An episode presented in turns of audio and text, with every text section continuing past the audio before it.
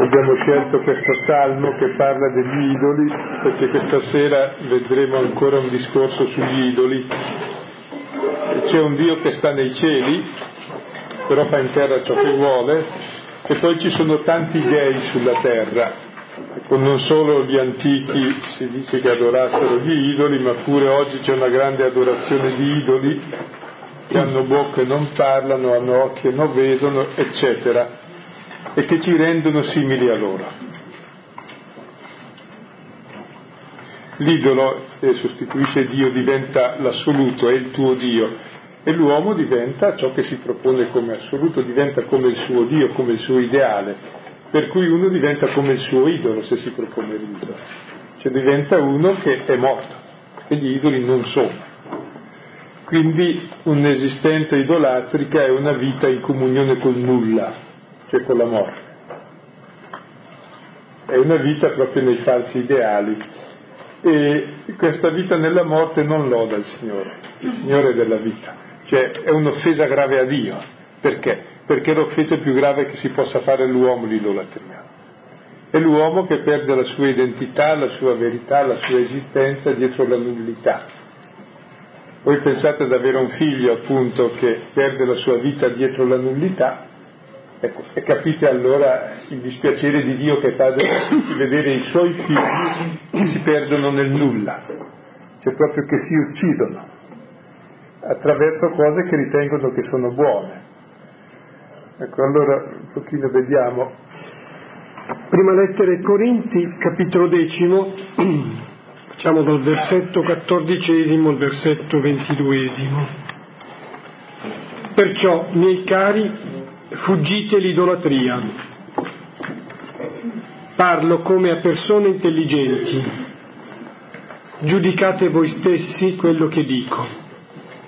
Il calice della benedizione che noi benediciamo non è forse comunione con il sangue di Cristo? E il pane che noi spezziamo non è forse comunione con il corpo di Cristo? Poiché c'è un solo pane, noi, pur essendo molti, siamo un corpo solo. Tutti, infatti, partecipiamo dell'unico pane. Guardate Israele secondo la carne. Quelli che mangiano le vittime sacrificali non sono forse in comunione con l'altare? Che cosa dunque intendo dire? Che la carne immolata agli idoli è qualche cosa o che un idolo è qualche cosa. No, ma dico che i sacrifici dei pagani sono fatti a demoni e non a Dio. Ora io non voglio che voi entriate in comunione con i demoni. Non potete bere il calice del Signore e il calice dei demoni non potete partecipare alla mensa del Signore e alla mensa dei demoni. O vogliamo provocare la gelosia del Signore? Siamo forse più forti di Lui? Avevamo già visto il problema al capitolo ottavo delle carni sacrificate agli idoli.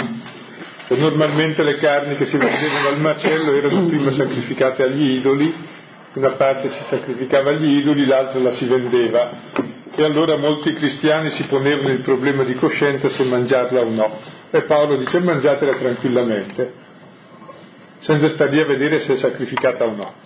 Se però un vostro fratello si scandalizza e dice ma quella è sacrificata agli idoli e lui teme che questo sia contro la sua coscienza, allora fai senza, perché è più importante la coscienza del fratello della tua scienza.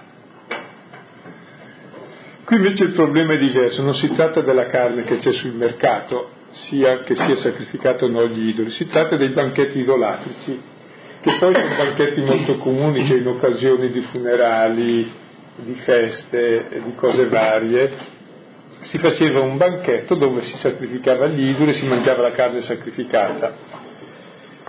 E quindi il problema è diverso, non è di mangiare la carne, ma è di fare un banchetto insieme ad altri nel nome di un idolo, quindi la convivialità. Ora, il banchetto ha un grosso significato. Il banchetto innanzitutto è la solidarietà delle persone che mangiano tra loro, formano una famiglia. Se poi questo banchetto è fatto nel nome di Dio, del Signore, siamo la famiglia di Dio. Se è fatto nel nome di un idolo, siamo la famiglia di quell'idolo. Quindi è reale comunione con quell'idolo. Quindi l'uomo entra realmente in comunione con gli idoli, ma gli idoli sono nulla. Esatto, è qui il male. Uno entra in comunione col nulla, che è molto grave considerandolo qualcosa, e a quello sacrifica la sua vita. Invece di entrare in comunione con il Signore della vita, che gli dà la vita, gli dà la libertà, entra in comunione col nulla e sacrifica la sua vita al nulla. Quindi è gravissima per sé il banchetto col libro. A noi la cosa sembra inattuale, perché si è abituati a mangiare al fast food da soli o il proprio panino davanti alla televisione, che sono tutti sacrifici agli idoli. In realtà noi oggi dobbiamo ritrovare cosa sono i nostri banchetti agli idoli, ecco, e ce n'è oggi più che mai. Allora affrontiamo un po' il problema sotto i vari aspetti che presenterà il testo. Ah, tra l'altro c'è un altro problema qui sotto che non stiamo ad affrontare, ma eh, anche la, eh, la liturgia cristiana si esprime sempre attraverso dei segni naturali che sono uguali anche a tutte le altre religioni cioè il rito di iniziazione sarà un battesimo, una confermazione, il banchetto sarà il banchetto eucaristico, quando uno è malato gli si farà l'unzione, cioè i sacramenti eh, sono uguali normalmente sia per i pagani che per i cristiani. Il problema è del significato, cioè in quale nome lo fai. Quindi l'inculturazione non sta tanto nel gesto che assumi, quanto nella lettura che fai di quel gesto. Per cui ci può essere la grande libertà di assumere i riti cinesi, i riti malabarici e tutte quelle questioni che c'erano state, e va benissimo nell'inculturazione. Assumere tutto quello che la cultura presenta, però assumere con significato diverso non assumere semplicemente concediamo qualcosa, facciamo anche un mezzo banchetto agli idoli e un mezzo banchetto cristiano. No, puoi fare tutto il banchetto uguale a loro, però una volta che è chiaro che quel banchetto è un'altra cosa. Quindi eh, per sé non è che noi dobbiamo proporre a tutti il nostro modello di messa e di sacramenti.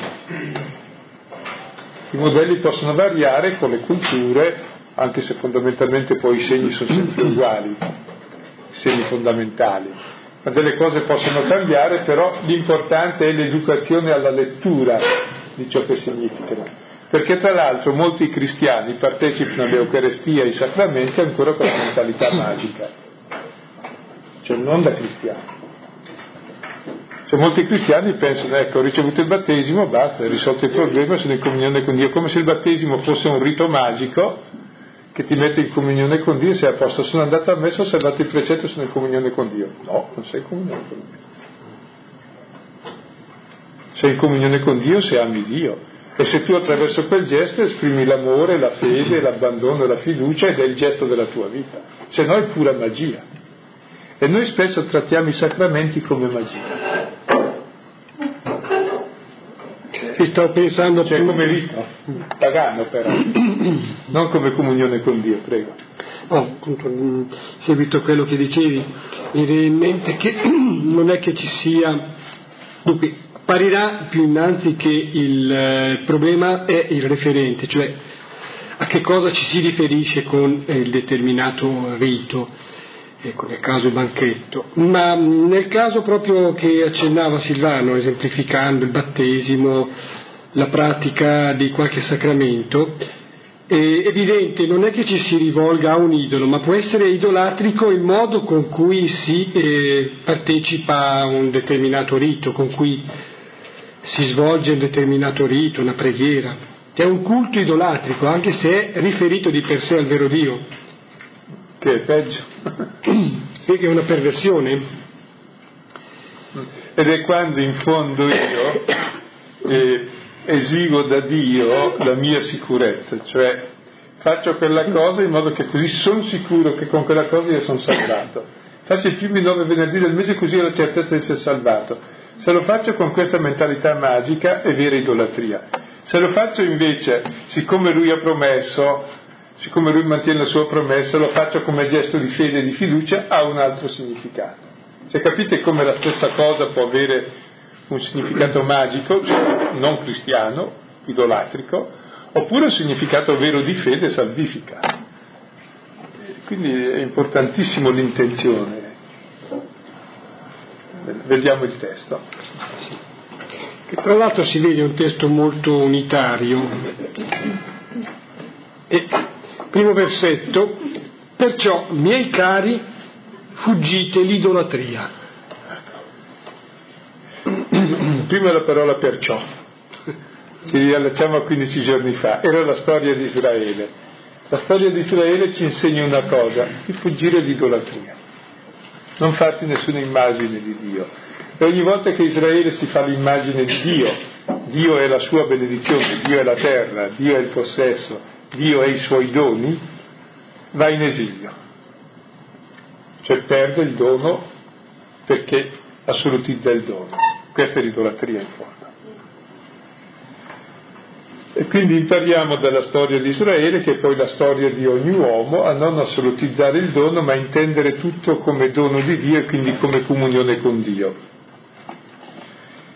E sul fatto di questo divieto da parte, nell'Antico Testamento, da parte di Dio, eh, non eh, ti raffigurerai, non scolpirai nessuna immagine che voglia rappresentare Dio, è interessante perché non è una mera proibizione così circa le arti figurative pittoriche. È proprio come dire che Dio è più grande di quello che tu puoi pensare, come dire che c'è il grosso rischio che tu adori, fai riferimento non a quello che Dio è, ma a quello che tu hai capito di Dio. Te lo raffiguri, te lo metti davanti e in fondo finisci per compiere un gesto che è mm, quasi riflessivo, non, non, non trapassa, non, non arriva a Dio. È una forma ancora con cui uno vive centrato su se stesso, sul prodotto della propria immaginazione, del proprio sentimento, è la figurazione che è quella, no? Ecco. E l'idolatria è da fuggire, vuol dire una cosa molto semplice, che ci insegue.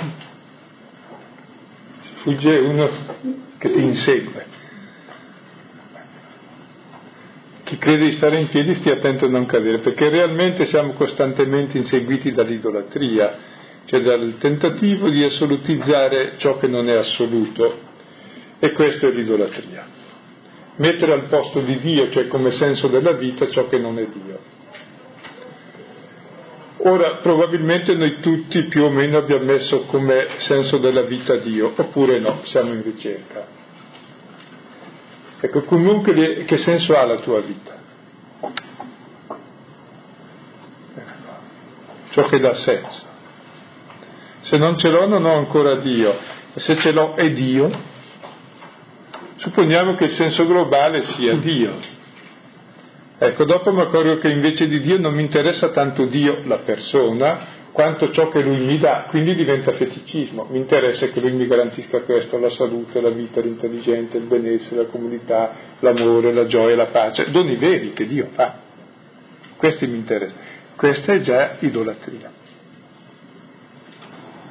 Attaccarsi ai doni e non a Lui, e Lui gli dà i doni, chiaro, ma ogni dono è strumento di comunione col donatore. Quanti cercano Dio per Dio? Allora la vita ha senso, perché l'uomo è fatto per Dio, per entrare in relazione con Dio, con l'assoluto, e questo è il desiderio fondamentale dell'uomo.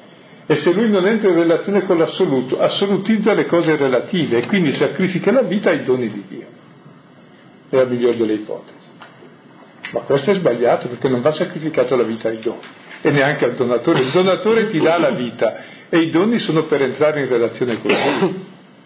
Quindi c'è una forma di idolatria anche delle cose buone e altre idolatrie molto peggiori eh, delle cose anche negative. Cioè, l'idolatria è strana, proprio il culto dell'immagine, si chiama anche feticcio, feitisso è ciò che fa l'uomo. Cioè l'uomo si costruisce delle cose ed assolutizza. Ogni assolutizzazione è idolatria. Ora capisco che nella mia vita c'è solo Dio che occupa il campo globale, però mi accorgo che ogni azione ha un suo piccolo idoletto. Sarebbe come un santuario che, come il Duomo di Milano, tutto è dedicato a Dio. Poi c'è un santuarietto ogni luogo che è dedicato al mio idolo privato di quel momento. Se il mattino sto pregando sarà la mia consolazione nella preghiera, se poi dopo faccio colazione è la mia ritualità della colazione che non posso romperla, se no non, non digerisco, comincio male la giornata, no? Infatti eh, facciamo idoli anche di queste cose stupidissime noi. Poi dopo sarà il mio lavoro che se me lo disturbano mi dà fastidio, poi sarà il successo nel mio lavoro, poi sarà...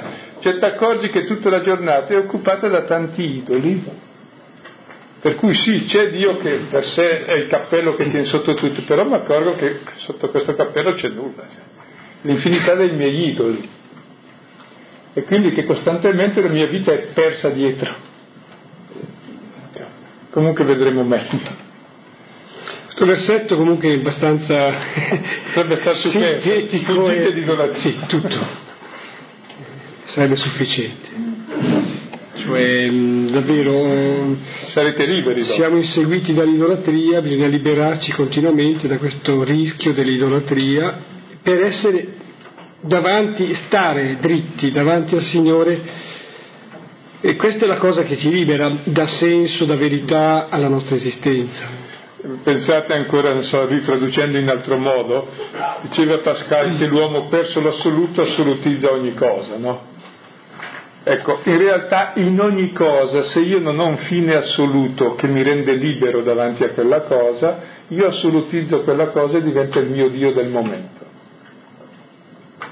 Diventa il mio assoluto che mi costringe e non mi lascia libero. Sono schiavo di quella cosa. Anche la cosa più sacrosanta può essere la mia professione fatta bene, il mio dovere anche religioso. Eh?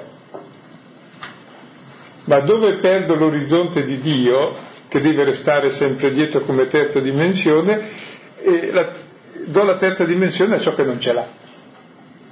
Cioè presto assolutezza alla cosa che sto facendo. E guardate che questa idolatria è tremenda perché la avvertiamo costantemente. Cioè, ci si comincia ad accorgere quando si cerca di uscirne. Se no uno c'è dentro beatamente, c'è la vita tutta a cassetti, ogni cassetto c'è il proprio Dio poi c'è Dio di tutta la scrivania, di tutta... che sarei io alla fine. C'è la mia immagine completa. Cioè, ci sono questi dei oscuri che ci schiavizzano e ci impediscono la libertà di vivere il momento con gioia, come dono, come comunione con Dio, come comunione con il nostro profondo e con gli altri. È questo e tutte le preoccupazioni infinite che abbiamo perché abbiamo gli assilli assoluti. Ma vai, puoi morire dopo un secondo, che cosa c'è di assoluto? Se non Dio. Cioè, tutti i nostri cruci, le nostre ansie sono frutto di idolatria. Può avere mille cause, comunque immediatamente idolatria. Ecco. Ma andiamo avanti. L'ultima espressione mi si conceda. No, io notavo questo, no? Mm, chiaro, Dio è il fine e l'assoluto, ma mi viene in mente di dire anche su un piano proprio mm, dinamico e di, di progresso della nostra vita, mm, di dire che c'è una funzione liberante, sanante di Dio come assoluto, cioè si, ci risana. Proseguiamo. Versetto... Eh, allora ancora una cosa, eh, poi basta. Eh. Cinese. Cioè, circa l'idolatria l'abbiamo detto varie volte, ma qui affrontiamo il tema direttamente. Cioè, oggi viviamo nell'idolatria allo stato puro perché proprio tutta la società è fondata sul culto dell'immagine, che è la versione letterale della parola idolatria. La tria è culto e idolo è l'immagine. Idolo è l'immagine. Per cui proprio oggi l'idolatria è allo stato puro, se in altre epoche invece era, non era pure idolatria perché un feticcio d'oro, ci sarà dell'idolo ma c'è dentro anche un chilo d'oro, quindi ha un valore. Mentre oggi no, anche senza nessun valore. eh, la pura immagine, il puro culto che poi dopo domina tutto, rendendo tutto simile a sé. Versetto quindicesimo, parlo come a persone intelligenti. Giudicate voi stessi quello che dico. Questa è una bella cosa, parlo come a persone intelligenti. Cioè si dice sempre che la fede è cieca e l'oscurantismo, no, bisogna essere intelligenti. Ci vuole molta, molta intelligenza, non è credulo né ria, la fede è sempre sinonimo di vedere e capire. Giovanni proprio mette come fede il vedere, che è la forma fondamentale del capire, cioè il constatare che è così. Evidentemente è un atto di fiducia, come sempre, cioè per vedere una cosa che io non vedo, un altro mi dice, devo avere fiducia che lui mi dica la verità, poi vado a constatare se è vera. Ma la fede non è solo l'aver fiducia che lui mi ha detto la verità, è constatare che è vero che lui mi ha detto la verità. Quindi è una vera esperienza. Come la Samaritana eh, eh, i samaritani dicono alla samaritana, crediamo non perché tu ce l'hai detto, ma perché noi abbiamo visto. Tu ce l'hai detto è il nostro, la nostra curiosità, il nostro interesse. E noi abbiamo visto. Quindi è estremamente ragionevole la fede. E anche ogni pensiero non decapitato fiorisce nella trascendenza, diceva qualcuno. No? Sì. E va bene, aggiunge giudicate voi stessi. Bene, allora eh, proseguiamo, versetto sedicesimo, parte da un'esperienza, eh, non argomenta arrivando all'esperienza, ma dall'esperienza della celebrazione della benedizione del calice. Il calice della benedizione che noi benediciamo non è forse comunione con il sangue di Cristo? E il pane che noi spezziamo non è forse comunione con il corpo di Cristo? E qui Paolo parla della fede comune alla Chiesa, parla prima del calice e poi del pane e corpo perché continua poi sul simbolo del corpo. Ecco, parla della fede già comune alla Chiesa fin dal principio che il calice e il vino sono il corpo e il sangue di Cristo e noi partecipando all'Eucarestia partecipiamo del corpo e del sangue di Cristo cioè entriamo in comunione con Lui, siamo solidali con Lui, formiamo un unico corpo. Ecco, e questo, ci torneremo su questo perché il capitolo successivo ne riparlerà. Cioè la nostra Eucaristia, che poi è il centro di tutta la vita cristiana, è il mangiare questo pane, che è Lui, cioè il vivere di Lui, il vivere in comunione con Lui perché lui è il figlio, il figlio di Dio, vivendo in comunione con lui, divento ciò che sono, figlio di Dio, raggiungo la mia verità, la mia identità. Non mangiando di questo pane non sono ciò che sono, raggiungo la mia inidentità, cioè il mio niente, mi distruggo. Quindi l'importanza dell'Eucarestia come punto d'arrivo di tutto il cosmo, tutto il cosmo è stato creato in Cristo, attraverso Cristo e in vista di Cristo, cioè è creato nel figlio perché tutto il mondo è figlio di Dio. Anche gli animali a modo loro, anche le cose, anche i fiori, cioè tutto fa parte del corpo del figlio. Giura, evidentemente distinto dal figlio, ma è stato creato nel figlio, attraverso il figlio e in vista del figlio per formare un'unica realtà col figlio e non c'è nulla al di fuori dal Logos, che è il figlio di Dio. Ecco, e allora intendere l'Eucarestia proprio come la comunione piena che ora abbiamo attraverso dei segni, ecco la comunione piena e col Signore ci ritorneremo e lui lo dà per scontato, lo sapete no, che mangiare il pane e bere il calice è entrare in comunione con il corpo piace però che parte da un'esperienza, come già anche, se ricordate, molto tempo fa facendo la lettera ai Galati, partiva dall'affermazione che loro avevano sperimentato che c'era uno spirito uno spirito santo di libertà, cioè questa vitalità di Dio che rende liberi. Eh, c'era un'esperienza, anche qui c'è un'esperienza dell'Eucarestia.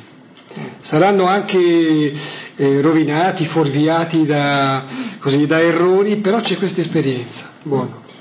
E allora anche qui possiamo dire una cosa circa il pane e il vino. Come vedete anche la nostra comunione col Signore si esprime attraverso dei segni, il pane e il vino, attraverso dei riti. Il rito è un complesso di segni organizzati in un'azione, no?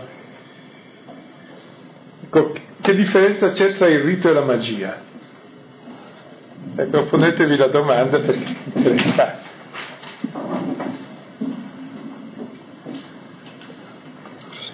No, andiamo avanti, aspetta un pochino, magari pongo la domanda ma anche do tentativi di risposta, perché è importante un pochino capire cosa, cosa avviene. Ecco, cioè, la magia è quando ritieni che è la cosa stessa che produce meccanicamente l'effetto, cioè la cosa è quello che ti interessa. Il rito invece esprime qualcos'altro, cioè supponi e che due persone si vogliono bene e dice guarda, quando io faccio questo gesto, con questo gesto ti voglio significare questa, quest'altra cosa, che ti voglio bene tutta questa storia comune, magari con un semplice gesto. Quel gesto diventa un rito che ha un significato particolare, pieno, all'interno del linguaggio di quella coppia, e ogni coppia ha i suoi riti sì. Ora questi che sono riti naturali e l'uomo vive poi di riti, alla fine tutta la vita è un rito. Nelle cose, e qui è facoltativo perché potrebbe riraccontargli tutte le cose, o, e invece no, basta magari un gesto che richiama tutto un mondo, che si rivive in quel momento, che si rivive. Mentre invece eh, per altre cose è necessario proprio il segno. Supponete, se io voglio esprimere un pensiero, il pensiero, non un pensiero. Se esprimo un pensiero su una cosa posso mostrarti il microfono, invece di dirti microfono te lo do. Quindi è un segno, la parola microfono, che però richiama il microfono. Però potrei eliminare il segno e darti il microfono e capisci lo stesso. Mentre invece delle cose spirituali non posso fartele vedere. Si esprimono solo coi segni, cioè attraverso la parola o lo scritto, o il gesto al massimo. Quindi si esprimono attraverso un rito tutti i valori tipici dell'uomo che sono intellettuali e spirituali sono tutti espressi da segni. Quindi anche Dio si esprime attraverso dei segni, per cui il pane e il vino sono dei segni. E i valori poi divini si esprimono necessariamente attraverso segni, perché nulla è adeguato ad esprimerli. E quel segno lo leggi simbolicamente e dietro vedi un infinito significato che Dio ti ha indicato attraverso la sua parola, la sua storia ed è la rivelazione fatta a Israele, al cristianesimo, che si esprime attraverso quei segni. Per cui allora quando si parla del pane e del vino, non è il pane e il vino, se no sarebbe magia, che è la mia salvezza. Quel pane e quel vino sono un segno che è tipico del pane e del vino. Che segno sono il pane e il vino? Segno del nutrimento, della bevanda, della commensalità, della comunione, della famiglia, del, della vita, del mangiare e del bere che vuol dire la vita. Dietro questo segno che cosa ci dice la rivelazione, tutta la storia sacra, che culmina poi nel dono che ha fatto Gesù dell'Eucaristia, del suo corpo? Dice che Lui è la nostra vita e ha dato la vita per noi. E allora ecco che quel segno diventa esattamente il memoriale, cioè riportare al cuore il vivere in quel momento tutto l'amore suo che dà la vita per te. Allora capite come è necessario il rito e il segno. Per cui quel, noi ci domandiamo come può essere quel piccolo pezzo di pane così importante. È importantissimo, è tutto. Perché è tutto ciò che Dio ci vuole dare se stesso e non potendo dare se stesso in modo visibile, e noi abbiamo bisogno del visibile, ce lo significa attraverso un piccolo segno. Ed è bene che sia piccolo. Perché se per significare il suo amore per noi avesse bisogno di darci ogni giorno 5 quintali di patate, eh, il primo giorno saprei dove metterle, il secondo giorno no. Oppure fare io fare il mercante di patate dopo. E allora dimenticherei Dio. Per cui il segno non è ingombrante, è lasciato tutto all'intelligenza e all'amore. Non so se riuscite allora a capire il valore dei riti che magari tante volte dicono ma che significato ha. Eh, dipende, se uno va con banalità e superficialità nessun significato. Se va invece con questa profondità di comprensione e che attraverso il segno si manifesta tutto il significato, che è colui che ti significa il suo amore e che ti vuol dare se stesso, allora vai con un'apertura di cuore infinita ogni volta e ogni giorno sempre di più. Ecco, allora capite cosa vuol dire che quel pane e quel vino è comunione al corpo di Cristo dato per noi, è comunione alla vita stessa di Dio, nel figlio. Per cui diventiamo figli, diventiamo Dio. È la divinizzazione dell'Eucarestia. Questo era dato per scontato, spero che anche noi cristiani lo sappiamo. Cristiani d'oggi, quelli che erano all'inizio lo sapevano. Una giusta precisazione. Versetto diciassettesimo, sotto c'è l'immagine recuperata nella Didache, come il, il, frumento era sparso sui colli, poi stato raccolto e diventa un solo pane, così anche noi. Ecco, dice, poiché c'è un solo pane, noi, pur essendo molti, siamo un corpo solo. Tutti infatti partecipiamo dell'unico pane. Allora, questo è molto bello, lo accenniamo solo. Noi formiamo un unico corpo. Siccome mangiamo un unico pane, cioè viviamo tutti in comunione con Lui, tutti diventiamo Lui, diventiamo uno nel Figlio, allora siamo tutti uniti tra di noi. Per cui l'unità della Chiesa non è un fatto di buona volontà nostra, la nostra buona volontà produce le divisioni, pare. È un dato di fatto. Se non c'è unità sei morto, sarebbe come se la mia mano non fosse unità a me, eh, povera mano e povero me, mi mancherebbe la mano. Cioè, no, non è che le, l'unione tra i cristiani sia un optional così perché stiamo insieme, è più bello, ci teniamo più caldo, oppure siamo più forti, più potenti. No, è necessario per la vita. Ogni divisione è morta. Perché? Perché la vita è, è, unica, è il figlio e tutti siamo nel figlio, ogni separazione è veramente ferita, lacerazione o morte addirittura. Allora capite che è molto grave il non sentirsi in comunione con gli altri. Ma con gli altri intendo tutto il mondo. Se uno è credente, realmente tutto il mondo è fatto di fratelli. Tutto. Anche quelli che ancora non sono credenti perché realmente sa che tutti sono figli del Padre, allora si sente fratello di tutti. E quindi questa unione tra le persone, quindi le non discriminazioni né razziali né culturali né di altro tipo, che ce n'è infinite di altro tipo anche, sono realmente gravissime dal punto di vista della fede. Cioè feriscono il corpo di Cristo, feriscono Dio che è Padre di tutti e le porta sulla croce Cristo. Ecco, quindi quando si parla di unione della Chiesa, ecco, non si intende qualcosa, sai, bella struttura unita, massiccia, tutti che cantano e marciano insieme, magari col passo dell'oca, presto tornerà di moda. Ecco, non è questo.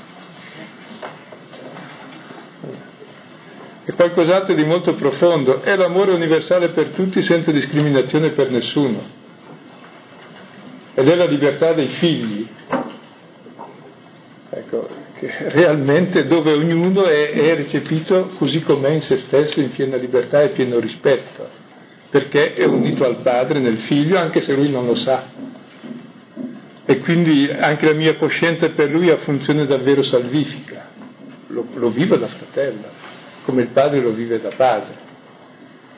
Ed è questa la forza del cristianesimo, non è altro e scaturisce proprio dall'Eucarestia, che termina iter, termina ite est, termina con la missione agli altri. Se tu hai sperimentato alla mensa del Padre la fraternità, sei mandato a tutto il mondo per testimoniare la tua fraternità nei confronti di tutti. Sei come il figlio inviato al mondo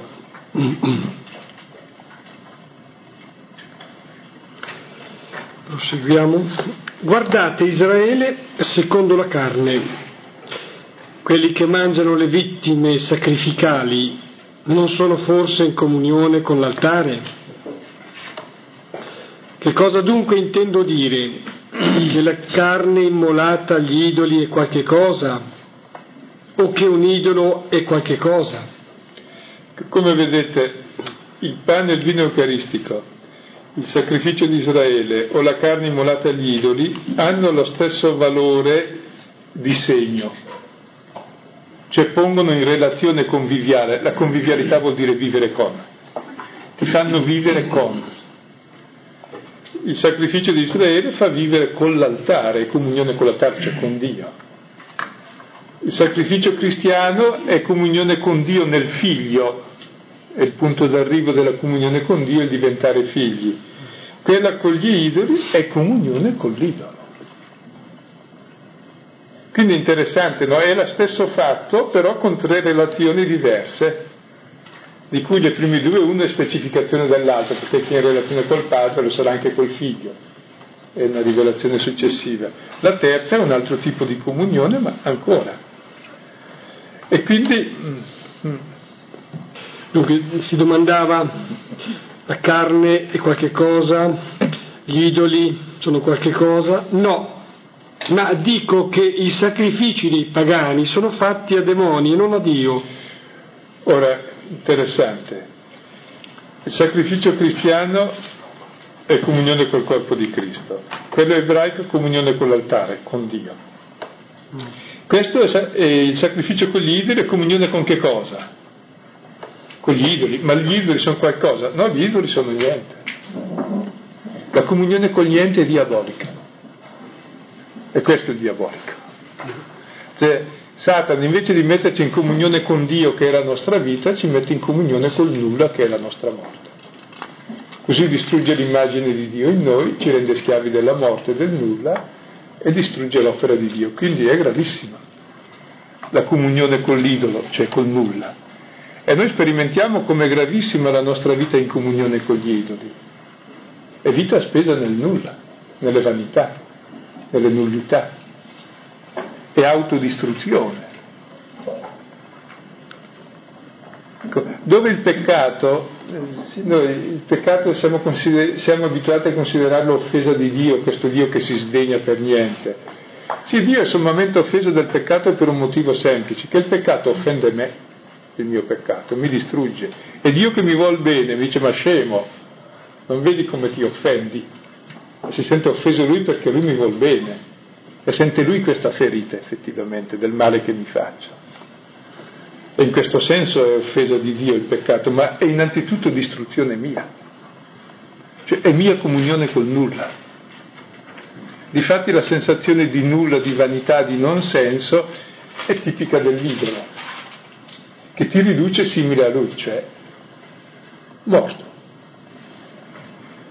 Pensavo anche proprio alla differenza tra la comunione con Dio e con l'idolo, mi sembra un, uno degli indici è questo, che la comunione con Dio, siccome da noi immagini di Dio, è sempre aperta e libera, non, non entra mai in uno schema fisso, perché dopo è diversa.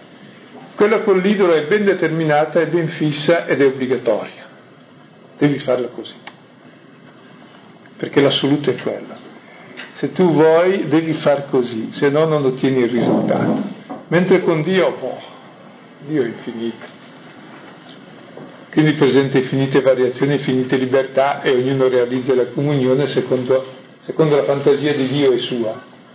Mentre invece l'idolo, mm, per essere diverso, porta anche tu i jeans di quella marca come tutti. Cioè l'idolo massifica ti costringe a fare uguale a tutti, cioè proprio, è obbligatorio. E non sei libero di fare diversamente. Quindi il primo indice della, dell'idolo è la schiavitù, cioè la mancanza di libertà. Ed è anche il fissismo ideologico, penso, il primo io, perché bisogna pensare così. Perché la verità sono le mie idee. Guai se un po' di realtà non entra nelle mie idee, faccia violenza alla realtà in modo che rientri nelle mie idee. E se uno la pensa diversamente, basta tagliargli la testa. o persuaderlo in infiniti modi che oggi abbiamo. Cioè, per cui proprio è il sacrificio dell'uomo l'idolatria. E il primo segno dell'idolatria è proprio questa mancanza di libertà e questa necessità di pensare tutti allo stesso modo, tutti eh, eh con costrizione, dove non c'è più identità, dove non c'è più libertà. Mm. E bisogna stare attenti che non ci si accorge molto della mancanza di libertà. Quando manca è come anticamente quando si usavano le stufe che si, quando c'erano quelle morti per mancanza d'ossigeno, me ne intendo bene, ci si assopiva lentamente, beatamente, senza accorgersi. Ecco, e con serenità. Ecco, la mancanza di libertà è qualcosa di simile, perché la libertà costa e quasi ti accorgi di più quando la vuoi che ti fai fatica. Quindi non c'è nessuna fatica a perderla.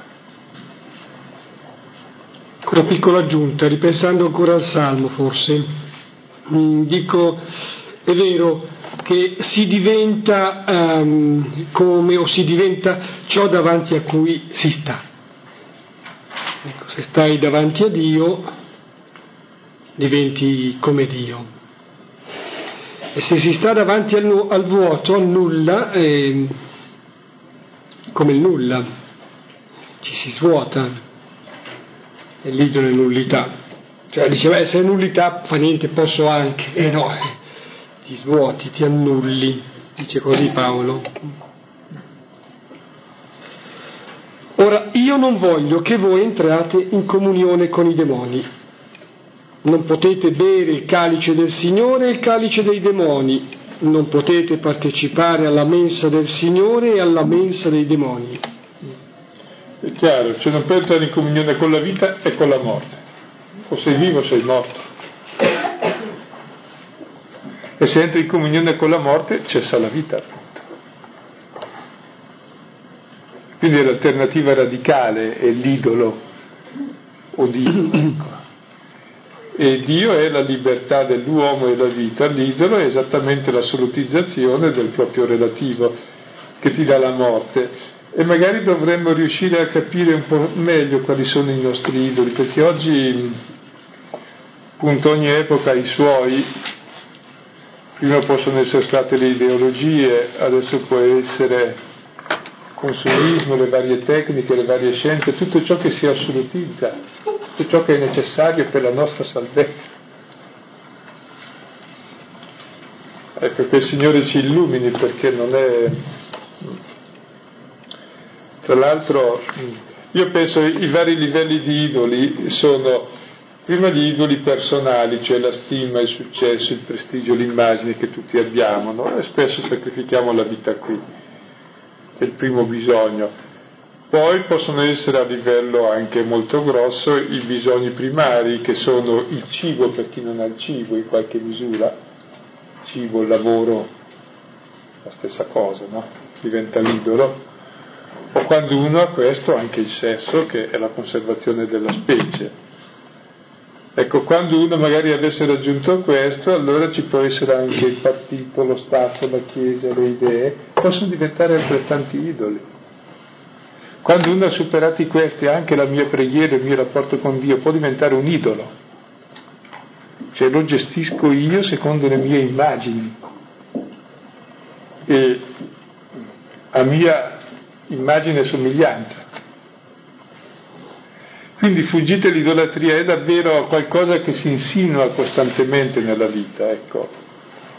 Ed è tutto ciò che ci toglie la libertà, che ci toglie la gioia, che ci toglie la vita, la vitalità. Nel testo notavo la decisione di Paolo, non è che consigli o dia degli avvertimenti, metta in evidenza dei rischi. E ho iniziato dicendo fuggite l'idolatria Qui dice, versetto ventesimo, io non voglio, eh, proprio, è un ordine, cioè il rischio è grosso, il rischio è, il rischio è incombente a Corinti come so, penso a Milano, o no? Conclude, o vogliamo provocare la gelosia del Signore? Siamo forse più forti di Lui? Cosa significa questa domanda? Queste due domande, anzi. Il Signore è geloso di noi. Geloso è uno che vuol bene, eh, senza gelosia non c'è amore, e il Signore è geloso. Non provochiamo la sua gelosia. Che non ci sia questa coabitazione, no? la gelosia è suscitata dalla coabitazione nel cuore eh, di due soggetti a cui tu ti rivolgeresti. Non accetta concorrenti è geloso perché ci vuol bene, ecco, e sa che l'altro concorrente ci fa male. Siamo forse più forti di lui? Sembra di sì. Se pone la domanda vuol dire che pensiamo così, se no non porrebbe la domanda. Cioè che noi tutto sommato, sì, sì, sì, ma il mio idolo, il mio io, le mie cosette sono importanti. Ecco, va bene, allora io riprendo i temi brevemente e vi do adesso un po' dei testi. Il primo sull'idolatria è il salmo che abbiamo letto, il 115 113b. o 113b. Ecco, il secondo testo è sull'intelligenza, che è importantissimo. Parlo come persona intelligente. Visto 6 Giovanni 26, 65, il discorso a Cafarnao, poi l'unità della Chiesa che è fatta nel pane, ancora Giovanni 17, 20, 36, come quinto punto la differenza tra segno e magia, ecco pensateci su, non ho detto nessun testo, ma perché non c'erano forse, non so, non ci ho pensato su, non l'ho trovato immediatamente. Comunque è importante. Sì, un testo molto indicativo tra segno e magia l'avete eh, quando Israele prende l'arca, perché dicono l'arca è potente, l'arca è la presenza di Dio, quindi noi vinceremo. Allora prendono l'arca. Il primo Samuele, capitolo 4 forse. Ecco, prendono l'arca sicuri di vincere e non, non ricevettero mai una stangata simile. E gli rubarono anche l'arca. Sì, questo è... l'uso magico sì, delle, sì, di Dio. Dio non ci sta a questi strumenti. 1 Samuele 4. Quindi è importante, cioè si può usare in modo idolatrico anche le cose più sante. E allora è il peggio.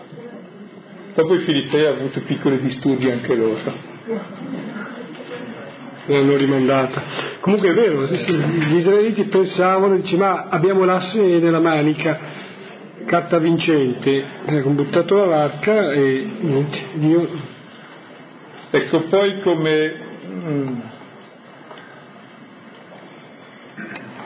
come, te, come ulteriore testo c'è la scelta radicale tra l'entrare in comunione con Dio e con gli idoli, prendete Giosuè 24, 14-24, dovete scegliere a, a Sichem, Sì. oppure Deuteronomio 30, 15-20. Ecco, poi un compito a parte è vedere gli idoli della nostra epoca e i miei idoli. Identificare il proprio vitello d'oro. Vitellini almeno, Identificare il proprio... grandi allevamenti. ciò davanti a cui si sosta, che ci incanti o che ci atterrisca.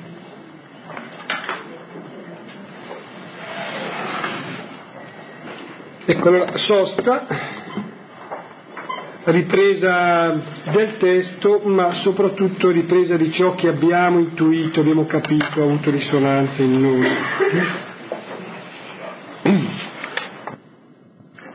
Viene intuitivamente da pensare un po' in positivo questo invito a non adorare Dio, nel senso che io avverto un po' il rischio di eh, fare del tentativo della depurazione degli idoli dalla mia vita il nuovo idolo.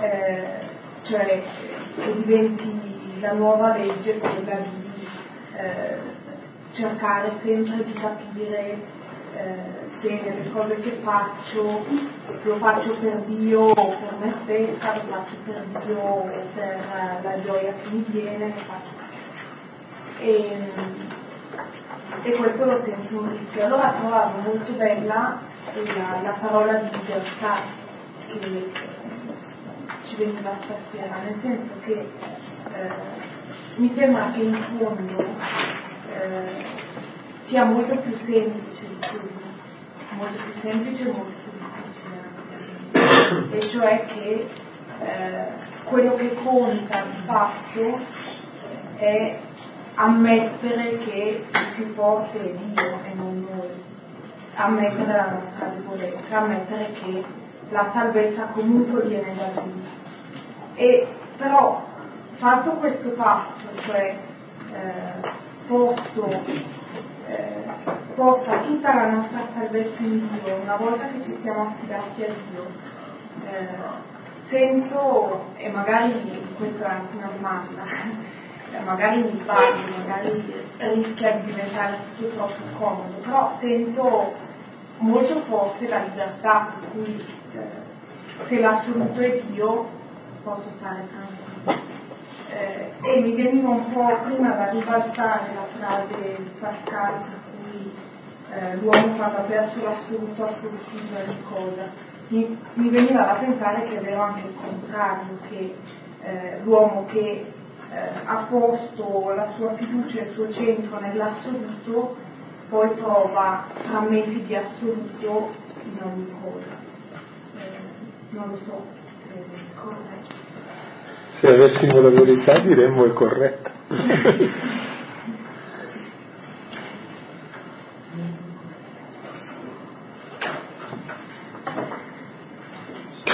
È importante il senso di libertà proprio, che è l'ultimo criterio di verità e di gioia conseguente, che è l'ultimo criterio che insomma si lascia agire Dio.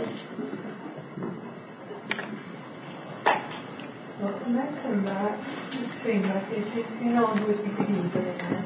Uno di, che dà, una nausea in fretta, qualcosa che magari prende moltissimo, che costituisce lo spunto per qualche ora, per qualche giorno, questo, e altri che secondo me invece si può andare avanti tutta la vita benissimo pensando che, che ogni volta danno anche qualcosa, danno gioia. Come dire Anna Paola, eh, idoli a scadenza eh, da consumare entro breve e quelli a più lunga durata. E questo secondo me è molto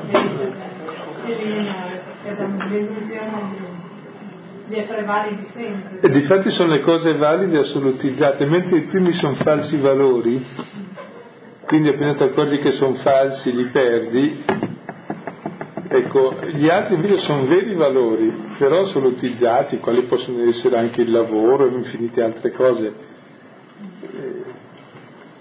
Quindi ci sono davvero queste due categorie di idoli, sì. Cioè quelli che sono falsi, allora ti accorgi, allora sono poco male, anche se sembrano peggiori quelli, invece che sono veri valori. Allora è peggio. Perché non c'è nulla di male in quello. Anche sono necessari.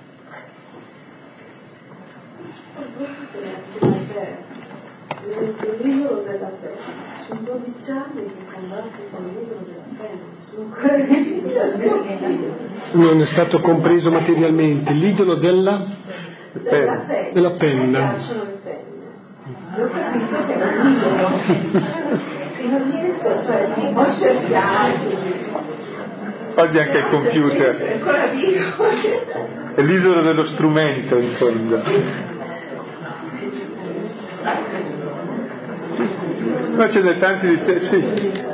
Ci sono idoli che sembrano insignificanti, invece sono i miei libri, le mie cosette che faccio io, i miei ritmi, i miei hobby, il modo col quale io faccio i mestieri in casa se li fa eh, l'altro non capisce niente, mette tutto fuori posto, rompe il ritmo, rompe l'armonia del cosmo, finisce il mondo insomma le casalinghe capiscono, vero? Beh, di fronte a tutta questa quantità di idoli che si possono avere, viene da dire ma non c'è scampo, siamo circondati di idoli e Dio chi la può conoscere. È un senso proprio di presenza.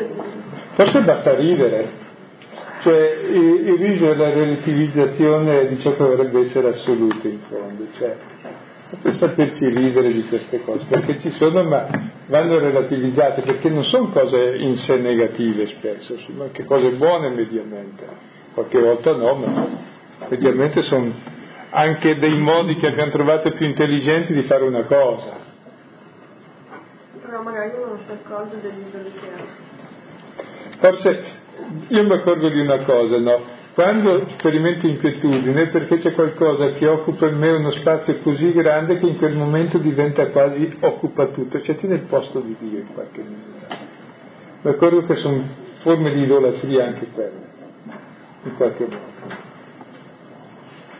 Cioè, che ci capita spessissimo, perché normalmente passiamo da una preoccupazione all'altra. Nel frattempo qualche occupazione per sbaglio, ma invece bisognerebbe avere davvero la libertà costante per cui ti occupi di quello che stai facendo, ma in modo molto tranquillo, però il tuo cuore, la tua mente è libera anche da quello. È un cammino chiaramente. Ma è stato così facile elencare gli idoli e tutti siamo stati subito eh, capaci di trovarne anche tanti? Non è che forse ehm, siamo così presi da tutto questo che se togliamo questo eh, rimane Dio, perché tu hai detto poi alla fine insomma, abbiamo un po' paura, perché l'esperienza di Dio è un'esperienza talmente eh, grande che uno eh, è facile appunto che la, la, è rassicurante il rito, è rassicurante, eh, al limite sono tutte l'assicurazione questi, questi idoli, perlomeno ti danno l'illusione al momento, eh, eh, non so, forse l'esperienza, che poi alla fine l'esperienza di Dio grande è un dono, e allora uno non capisce niente. È interessante Esodo 32, come si fa a costruire l'idolo. E così anche Daniele 3. Cioè, Esodo 32, Israele si trova nel deserto, Mosè è andato sul monte e si trova lì così che Mosè non c'è, il capo non c'è, Dio si è parlato, ma chi lo vede Dio? Allora facciamoci qualcosa di visibile che ci richiami Dio e che stia con noi disponibile. Quindi è interessante, non è che per sé fanno qualcosa di brutto, di cattivo, vogliono rendere presente Dio e averlo lì, in modo tangibile. È un'operazione che fa Aaron il sacerdote di rendere presente e visibile Dio, in modo God mituns alla fine, Dio con noi.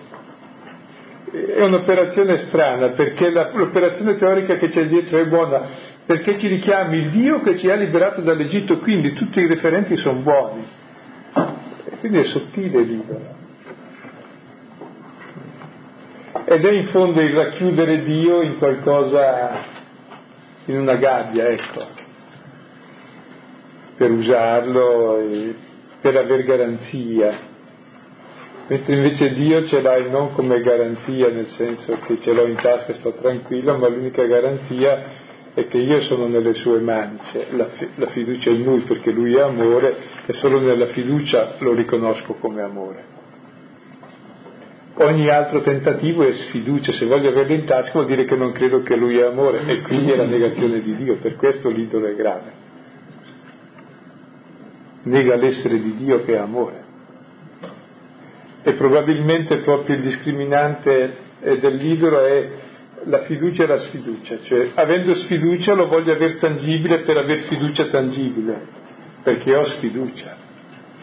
Ed è la sfiducia che uccide Dio in fondo, cioè che è amore. Quello fa diventare Dio e dopo degli altri. Sì, sì. Mm.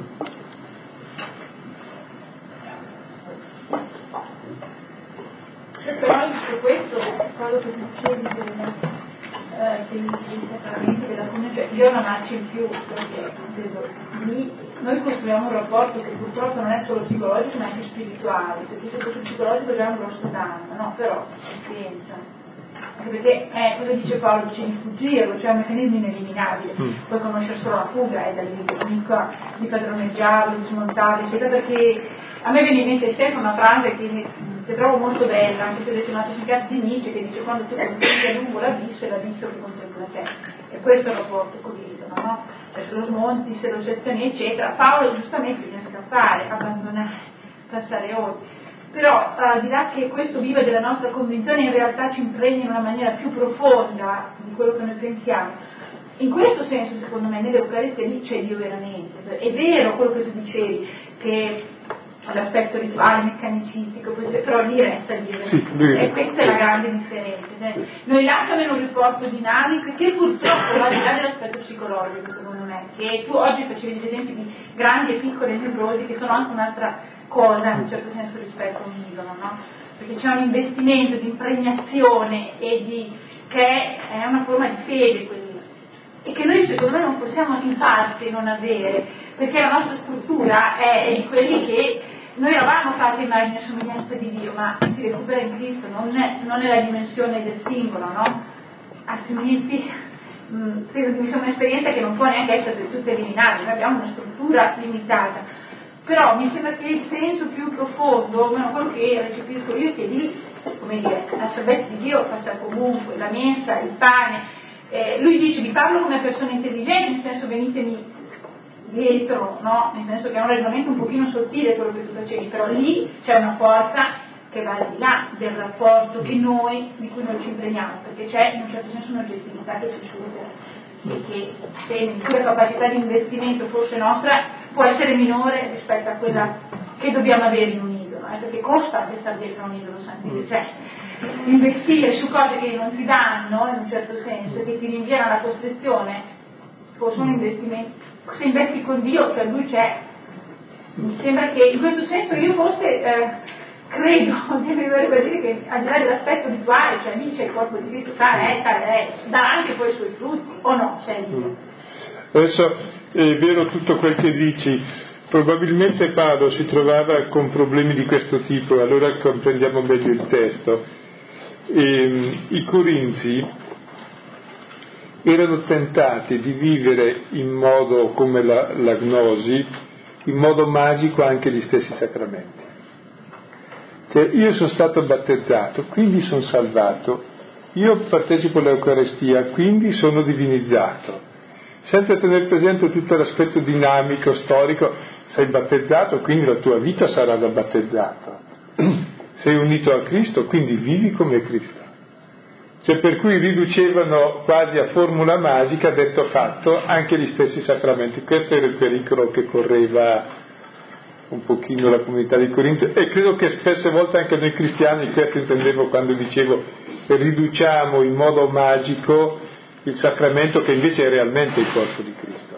Per questo non ricaviamo quel frutto che infinito che ogni volta è possibile ricavare di libertà, di crescita anche umana pensavo che gli idoli eh, creano, oltre all'idolatria nei rapporti di Dio, ossia mi creo l'idolo anziché avere fiducia in Dio, creano intorno a noi anche una gabbia, nel senso che impediscono la comunicazione con l'altro. No? E allora mi riferivo al fatto che inizialmente voi dicevate parlate con tutti, no? E, allora eh, se io mi abbandono ai miei idoli mi sembrano tanto importanti per la mia crescita e sempre più mi isolo non solo da Dio ma mi isolo anche dagli altri. Allora non ci siamo più. Non... Che la persona è relazione, non esiste più.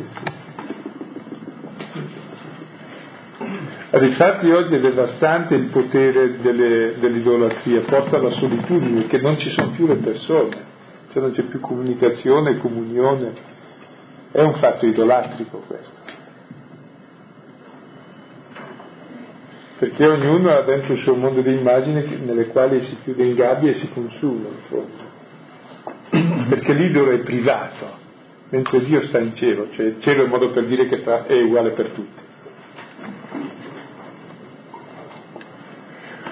Io ritengo che oggi proprio eh, siamo, forse come non mai nella storia, a un luogo di lotta anti-idolatrica, forse non c'è mai stato a questo livello se siamo coscienti.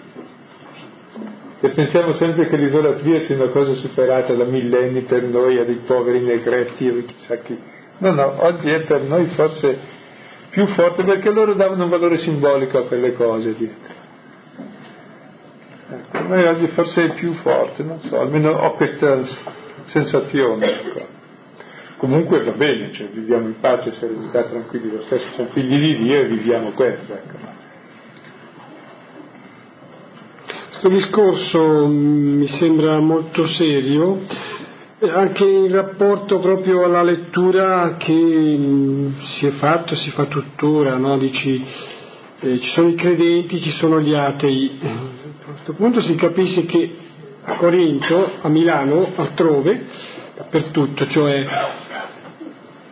eh, ecco c'è l'idolatria, insomma non è che ci sia l'ateismo.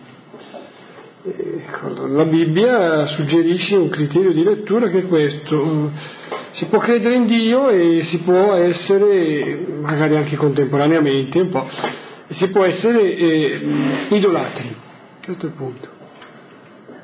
Atei non si è, non si è mai.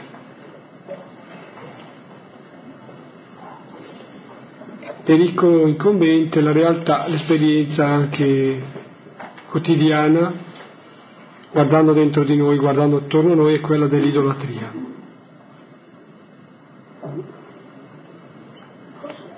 E dell'idolatria ancora una cosa, è vero, sottolineo anche il fatto che ehm,